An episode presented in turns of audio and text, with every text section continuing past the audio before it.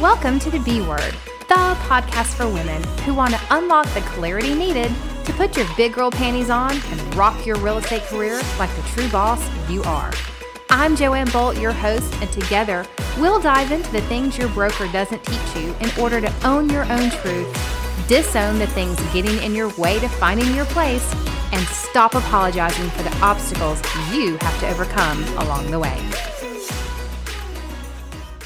Welcome back, bossy ladies. We are continuing our daily dive into listings. Now, we all know that listings are the base of the business. If you're going to survive as a real estate agent, you cannot just live on buyers alone. And the question of the day is in a market where sellers can command what appears to be almost any price that they want, do we still need to do a comparative market analysis, or as we often call it in the real estate world, a CMA? And my answer is heck yeah, you do. You need to not lose the skill set of being able to properly pull up comparables to the home that you are listing because in the event you have to defend the price to an appraiser and you did not start with a CMA, you really are walking into that listing blind. And if you're taking a listing on blind faith that it's going to sell at the price the sellers want, even if it's ridiculous, you're really not doing your sellers the justice that you should be doing, and quite frankly, the commission that they're paying. So let's talk about this because at lunch the other day, I had some very seasoned real estate agents, and I'm talking like they've been doing this 20 or 30 years. So this is not their first rodeo. They're in the fourth quarter of the game of real estate. And I found it very interesting that all three of them looked at me and said the same thing. As experienced as we are, we just aren't sure how to do a CMA right now because prices are so wild we do see stuff getting sold for 10, 15, 20, even 100 grand over asking price. And we just, we aren't confident in our own abilities to present a CMA to our sellers and have any clue what we're going to end up price point wise. And so as we were talking, I said, you know, a good CMA still does go a long way because yes, you may decide to price a home based on the comparables you are pulling up in your MLS at $500,000. And yes, it may sell at 600.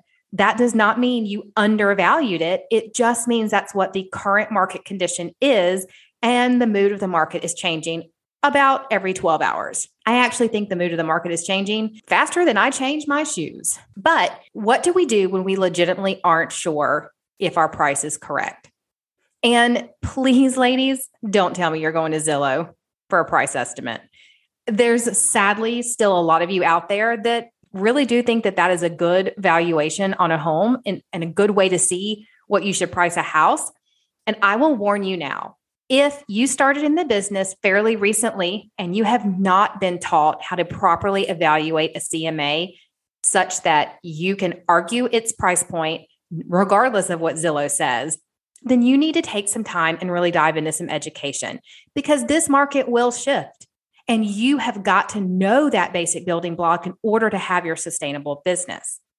So I promised you all a quick tip on my Instagram page that would be appearing here in the podcast. And here it is. There is a little known tool called the absorption reports in almost every MLS that I have ever looked at. The absorption report is literally what its name says it is a report that goes out roughly every 30 days. And it says, oh, by the way, in the last 30 days, and you can sort it most of the time by zip code, subdivision. You could almost sort that thing as much as you can just searching for a neighborhood in, in your MLS. But what it does is it says in the area that you put the parameters in in the last 30 days, there were X amount of homes on the market and X amount were sold and X amount were sold at this percentage point. Now, why is that important to know? Because I've heard a lot of agents, when I point this tool out to them, look at me and they're like, well, Joanne, right now, 100% of listings are selling or 99%. So the absorption report is no longer useful. And my argument to you all is this it is actually more useful now than it ever was before because now that absorption report tells you on average, what percentage price over asking price the homes sold for. So, for instance, if you are looking in a specific neighborhood and your absorption report tells you that everything in there on average sold at 110% over list price, then you can guide your seller into the knowledge that, hey, if we price it correctly, there is a good chance you're going to get 10% over list price. Now, you might get a little bit more than that. You might get a little bit less than that. Here's the data. Here's the hard facts on what your neighborhood has been doing. And when you can present them with hard facts and data, it is much easier to wrangle those sellers in to where you need to be for price point purposes. Because yes, there's always the one that sells above and beyond, and there's always the one that sells below where it should be. And you really do want to be kind of spot on on your pricing so that you elicit that confidence from your sellers that you are competent, professional, and you know what the heck you're doing. Because right now, ladies, listings, they're kind of like the wild, wild west. There's some rules, but people are bending and breaking them left and right. So we've got to know how to price our homes.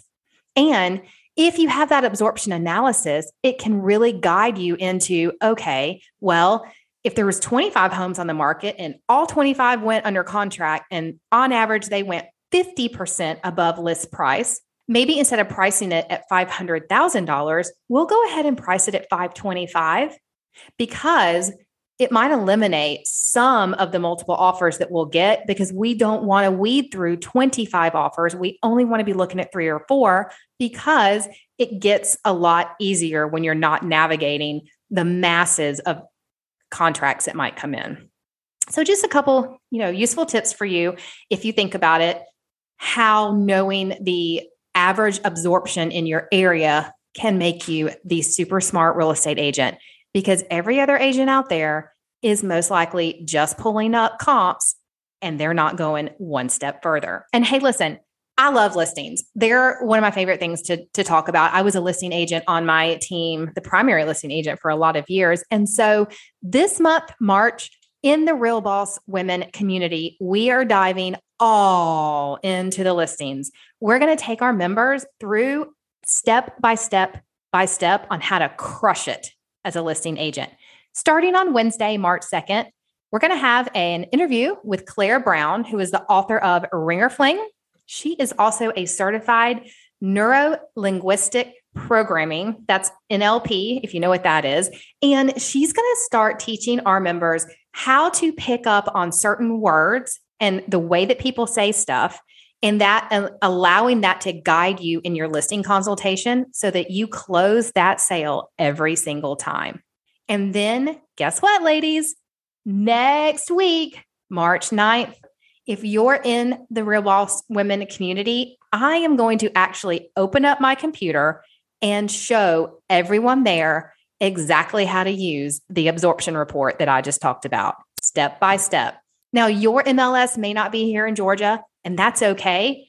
I may not be able to show you exactly where to find it in your particular MLS, but I can show you how to read it, how to understand it, and what to look for in your absorption report, regardless of what state you're in, so that you can be that badass mama who knows what she's doing on her consultations. So if you haven't already, jump on into the membership group.